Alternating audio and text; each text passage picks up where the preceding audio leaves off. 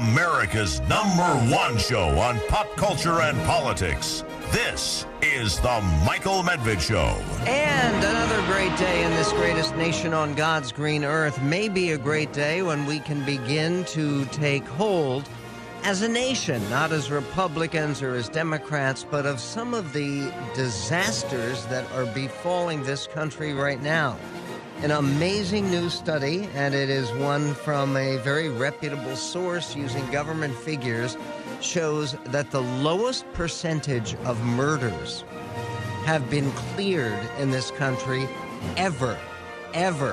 And what does it mean to be cleared? It means to be cleared that you find a suspect and you at least prosecute the suspect. In other words, the Murdoch murders, where we're waiting for the conclusion of the trial, which has gotten so much attention, that already counts as cleared because they made arrests, they had indictments, there's a trial. So you don't need to find somebody guilty to get a case cleared. But here's the stunning thing. Right now, fewer than half of all murders in this country, people who are killed by somebody else, are unsolved. They're uncleared. They haven't found anybody. That's one of the reasons that things went in Chicago the way they did. We have more on that. And also you have other people, and this is what's so surprising about it, now announcing their murders and making it very public. And people who want to tape their mass shootings, you remember all this, they use some kind of, like the guy in Christchurch, New Zealand, who had a helmet on with a camera on it as he was killing, what was it, over 50 people. All of that going on. Now there is a criminal or suspected criminal, accused criminal, named Carpenter, Jack Carpenter, who, by the way, is somebody who used to work in as a systems administrator at the University of Michigan. In any event, he tweeted that he would carry out the punishment of death to anyone that is Jewish in the Michigan government.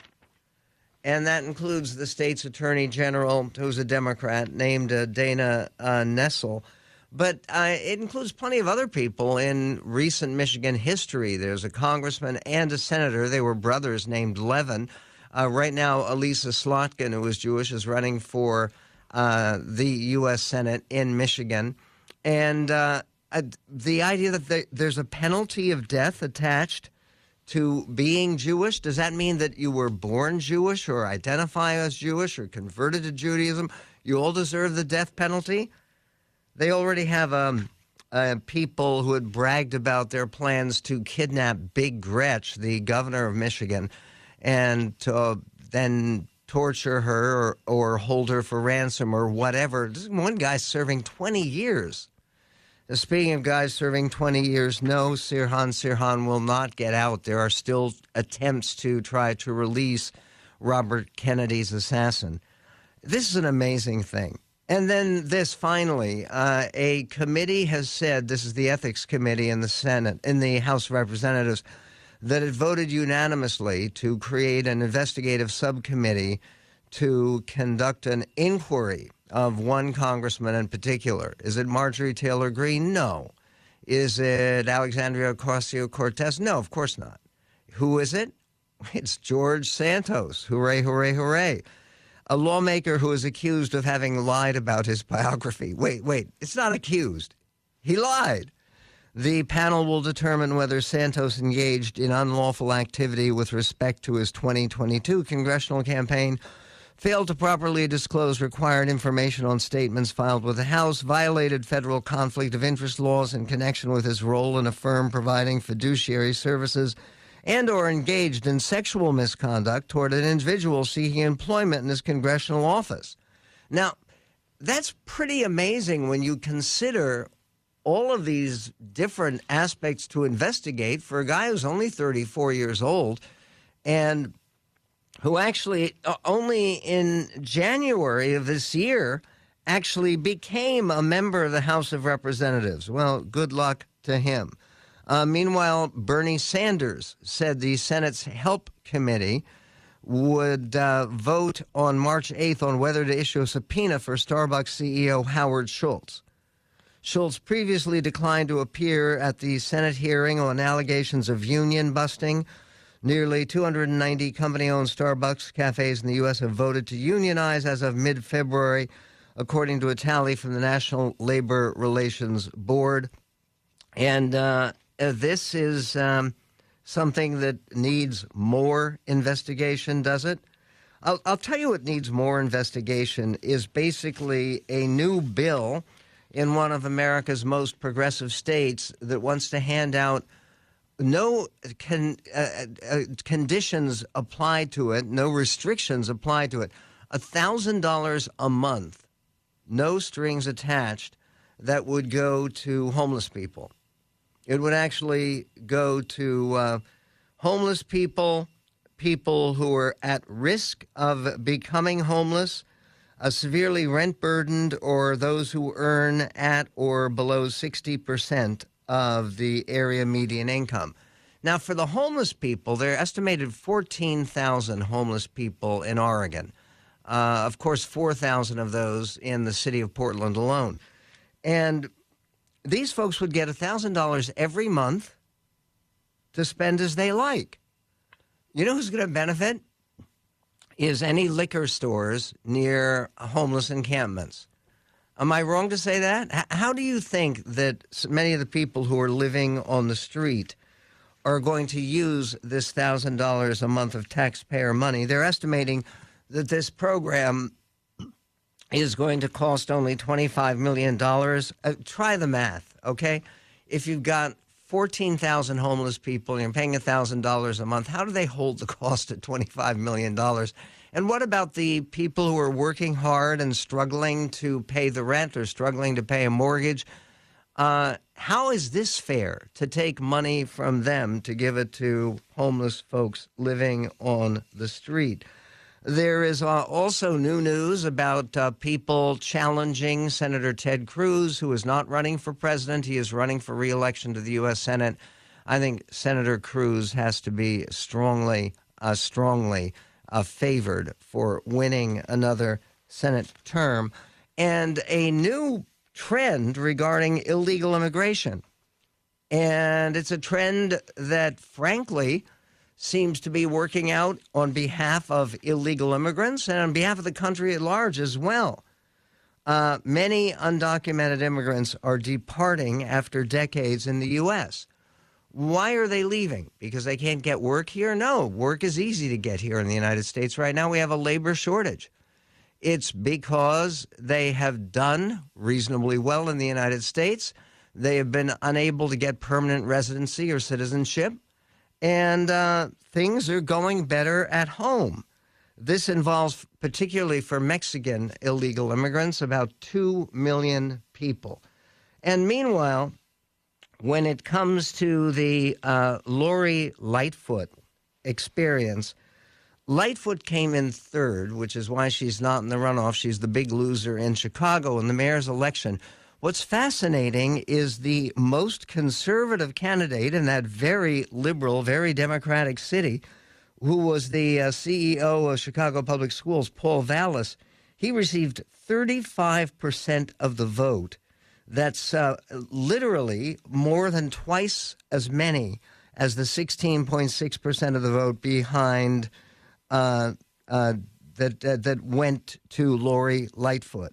The other candidate who's made it to the runoffs, who is a far more liberal candidate, not more liberal than Lori Lightfoot, but far more liberal than Paul Vallas, is Brandon Johnson, who received 20.3%. He is the leader of the Chicago Public Schools Union. We will get to that and to much more. Also, the myth of right and left. Why is the American polarization right now based on tribe, not ideology? We'll get to that and more coming up on the Medved Show. 1-800-955-1776. The Michael Medved Show.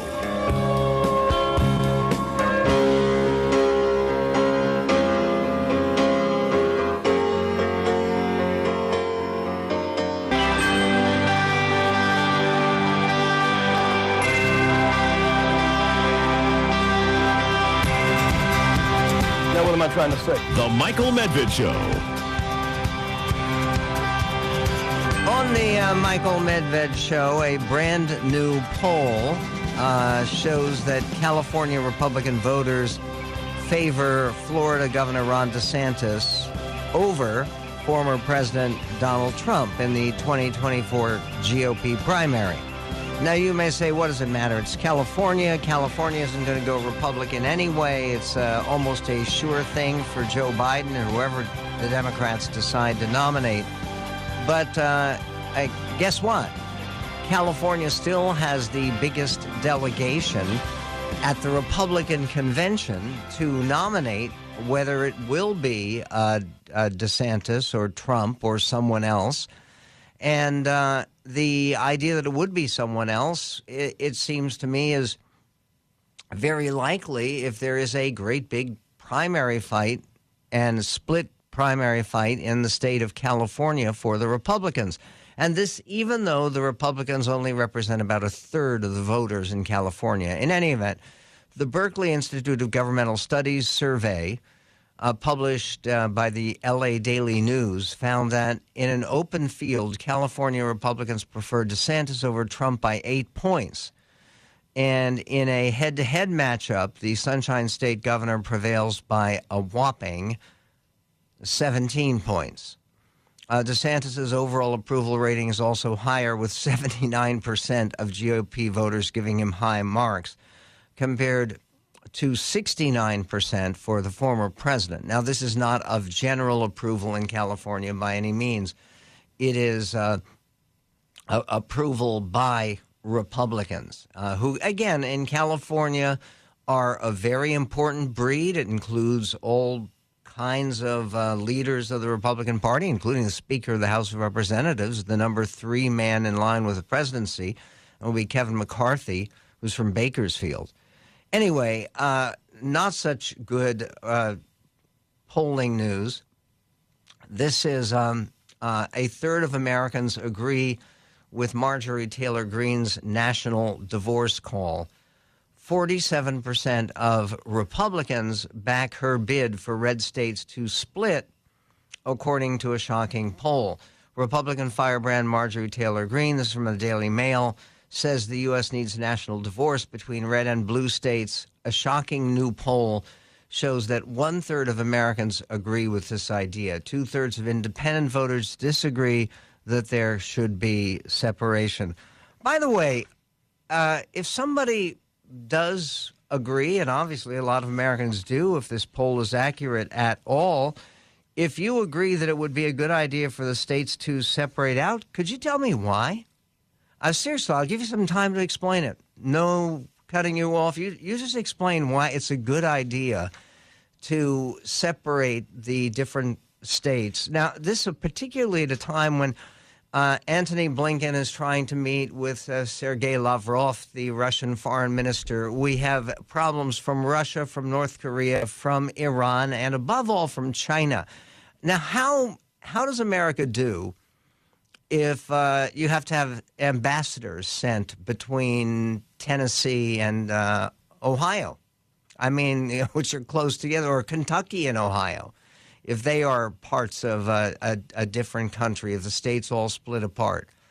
Or would we then divide into, there'd be like one union, one confederacy, then there'd be one Western Union.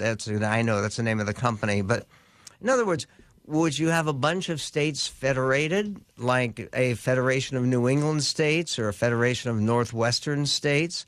The Northwestern states would be interesting because you have states including Idaho and Washington and Oregon. And Idaho, the politics are very, very different, which is why there is that move going on right now. And it is actually gaining some fuel and some energy. And we've had the people on. We're going to have them on the show again, where the eastern counties in the state of Oregon want to go ahead and move over and join the state of Idaho. That I can understand, because then you have you're reporting to a different part of the United States.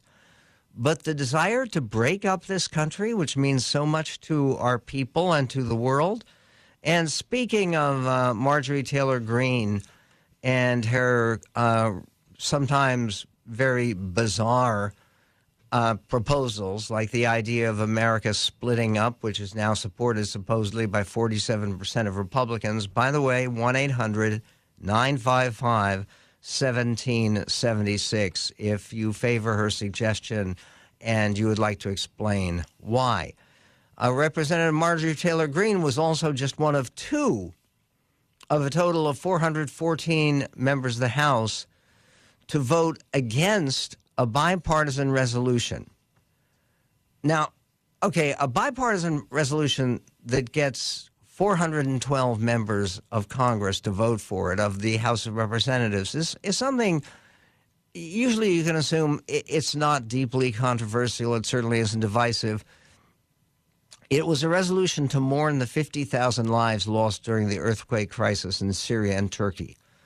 While the largely symbolic motion was ultimately passed, Greene was joined by Representative Thomas Massie, the libertarian-minded Kentuckian, as the only no votes who voted no. We don't mourn the 50,000 people who died in Syria and Turkey. What, you want them to die? I mean, there are a lot of children there that one can mourn. And there are people, particularly from Syria, who are already refugees, who have already suffered enormously from the genocidal war of Bashar al-Assad. In any event, Greene in early February had actually sent out a tweet. Tweet said, "Praying for Turkey and other countries suffering through deadly earthquakes." Doesn't that sound like she's mourning already? So why should she vote against a resolution mourning them? Introduced by Joe Wilson, another stalwart conservative from South Carolina, he the measure also, quote, "applauds the work of humanitarian aid and rescue workers on the ground," and number two, condemns the efforts by the Assad regime of Syria to exploit the disaster to evade international pressure and accountability, including by preventing the United Nations from providing assistance through border crossings between Turkey and Syria. Now, does this mean that that she voted against this resolution because she wanted to defend Bashar al-Assad, the bloody dictator of Syria, or what? It's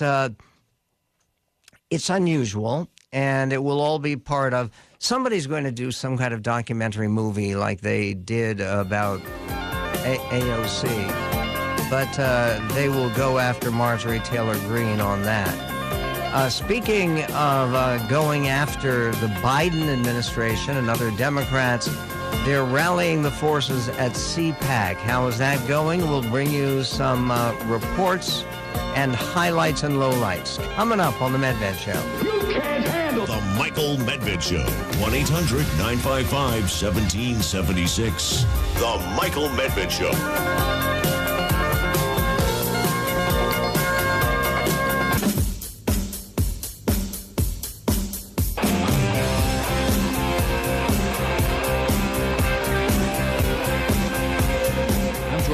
Bush, and I approve the Michael Medved Show.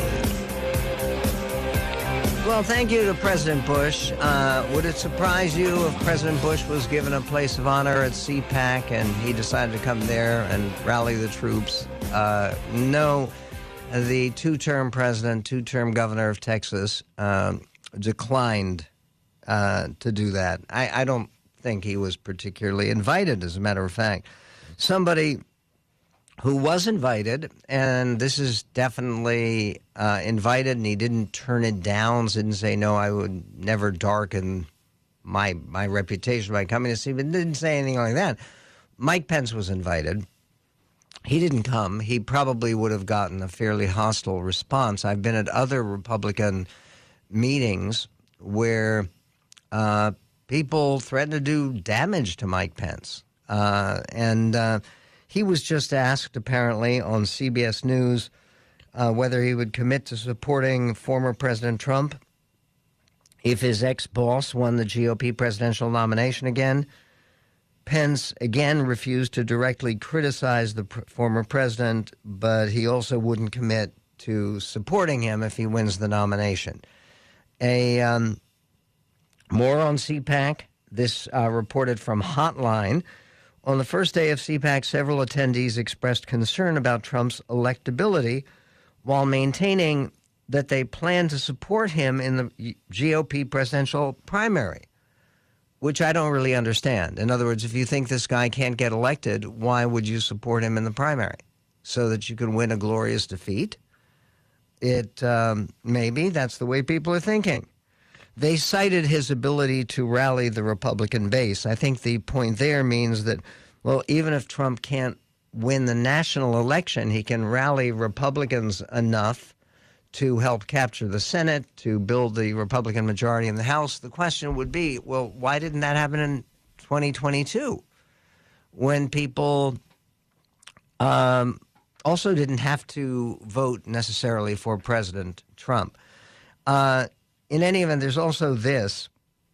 Others at CPAC pointed to Florida Governor Ron DeSantis' past support for nixing Social Security and Medicare. This is very unfair.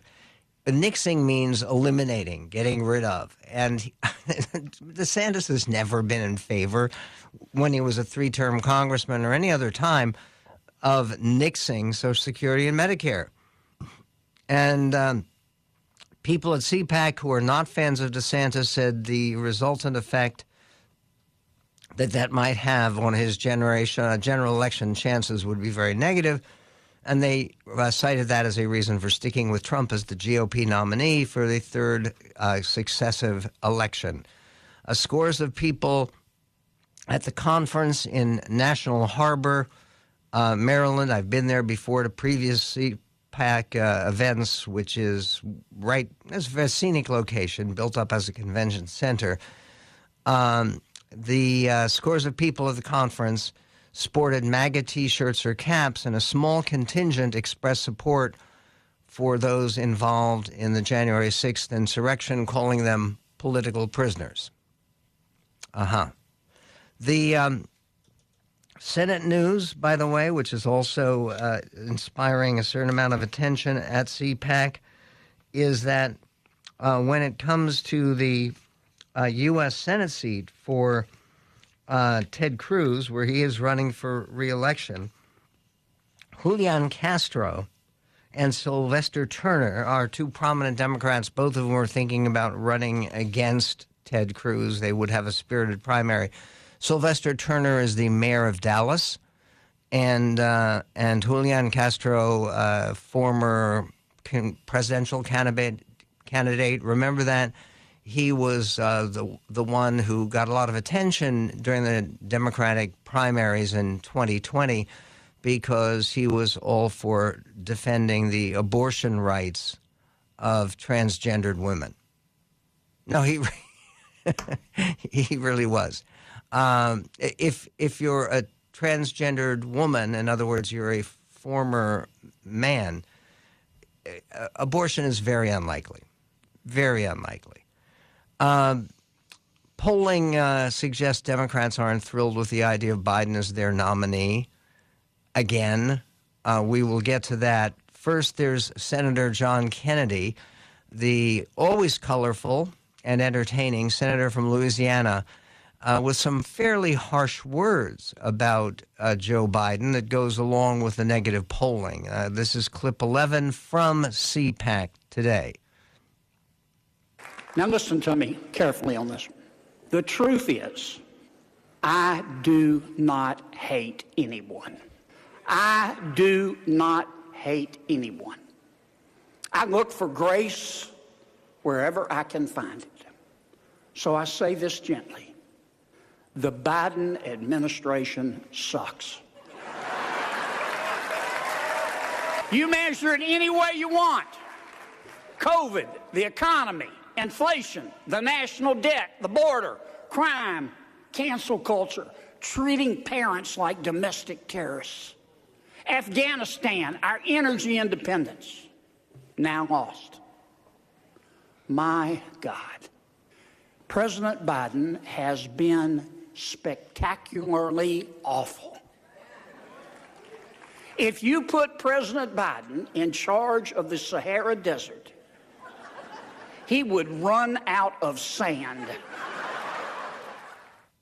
And John Kennedy went on. He had a great deal to say and talked about what the American people really deserve and don't deserve. Clip 3. Americans do not deserve to be governed by deeply weird, cautiously woke people who hate George Washington, Thomas Jefferson, Abraham Lincoln, Dr. Zeus, and Mr. Potato Head,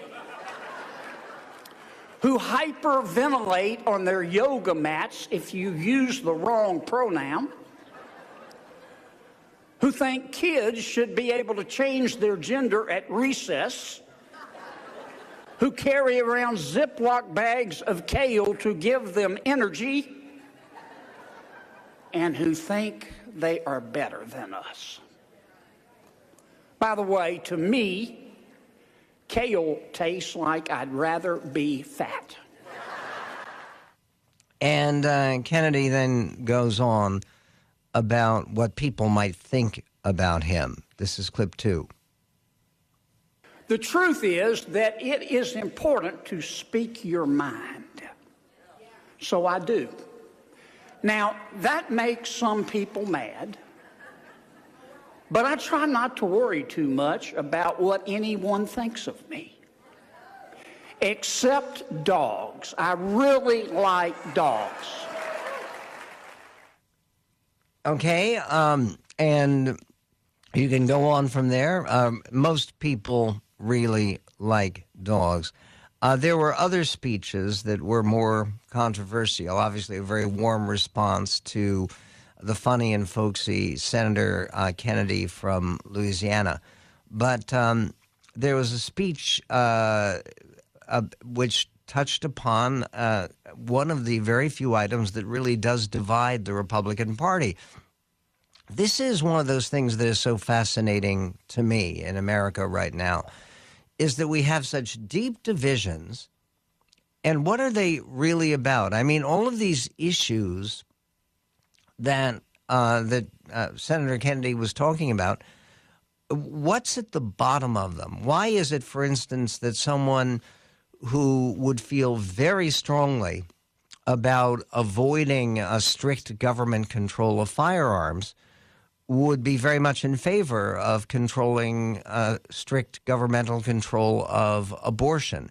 Why is it that somebody who would want very much to spend more money, more effort to crack down on crime would also favor using our resources to protect nations abroad? That and more coming up on The Medved Show. The Michael Medved Show.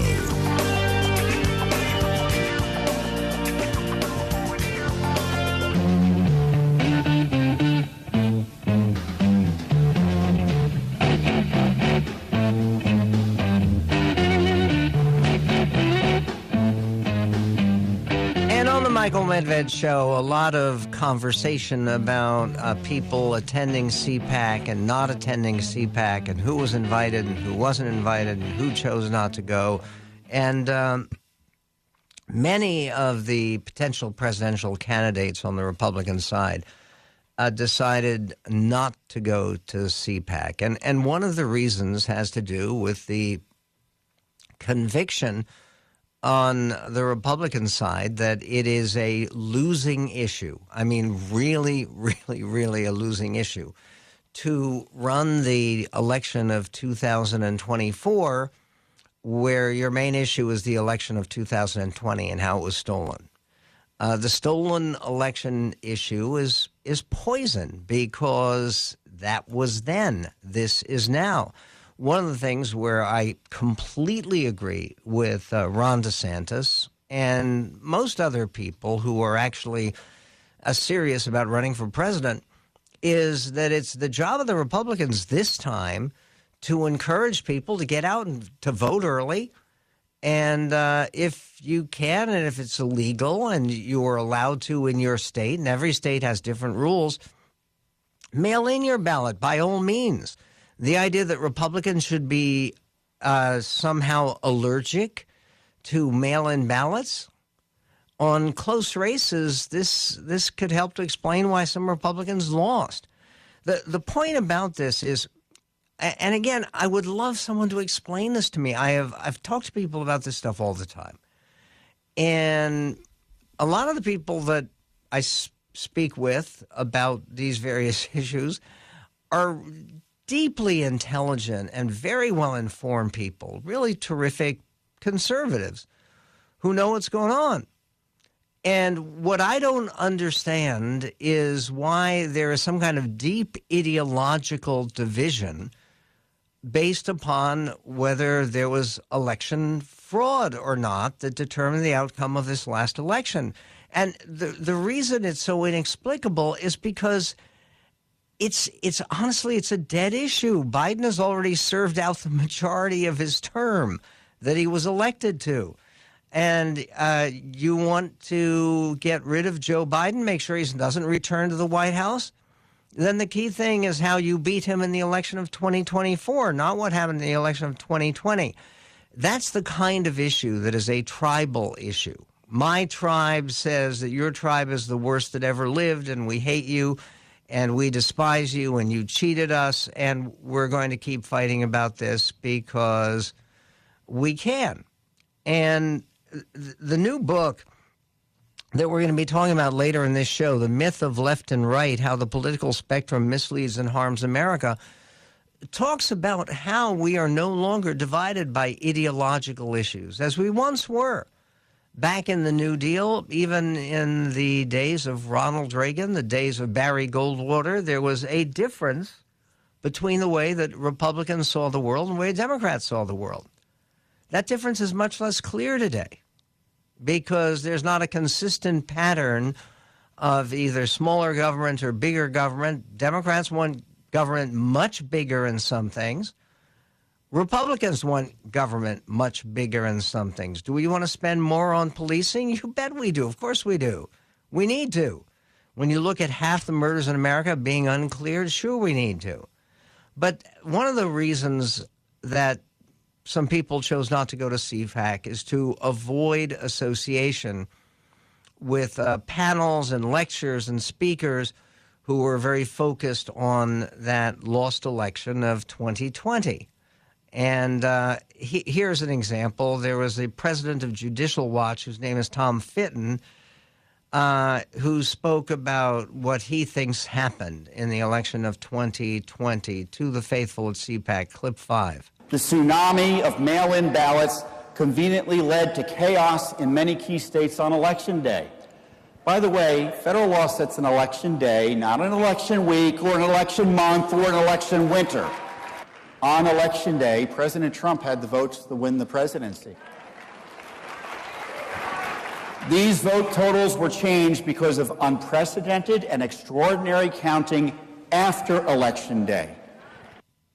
Okay, the idea that this is something that we're going to continue to debate, much better to actually talk about what is an important issue, and it's going to be an important issue in 2024, is personality, character. It always is an issue in elections. And there was one woman, a participant, not a celebrity or a candidate, but she was interviewed at CPAC by Real America's Voice, clip 6.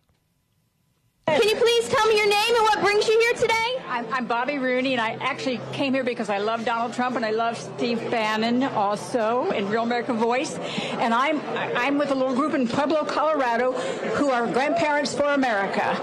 And we are planting trees under which we will never sit because we're trying to get policies out. Our young people don't know any of the policies, so they go and they vote personality. We can't win the personality war. We can win the policy war. They're all in our favor. So we did a brochure that puts Republican policies on one side, Democrat policies on the other. If you pick all the Democrat policies, vote that way. We just want you not to be stupid. And that's certainly a desire we can wish for all of our fellow Americans. And when it comes as trying to avoid being stupid, what you don't want people to do is sound like Randy Weingarten did. Randy Weingarten, the head of the American Teachers Union, American Federation of Teachers. She was on the steps of the Capitol building the other day and screaming and shouting at the very likely possibility that the Supreme Court is going to stand in the way of President Biden wasting $400 billion more dollars of the people's money on forgiving loan debts, legal loans that were taken out so that people could get an education, and now the loans get canceled. And here's how Randy Weingarten sounded about it. It's clip 21. Really pisses me off. During the pandemic, we understood that small businesses were hurting, and we helped them, and it didn't go to the Supreme Court to challenge it.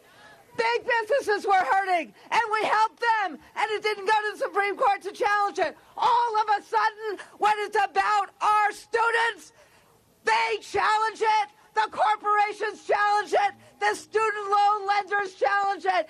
That is not right.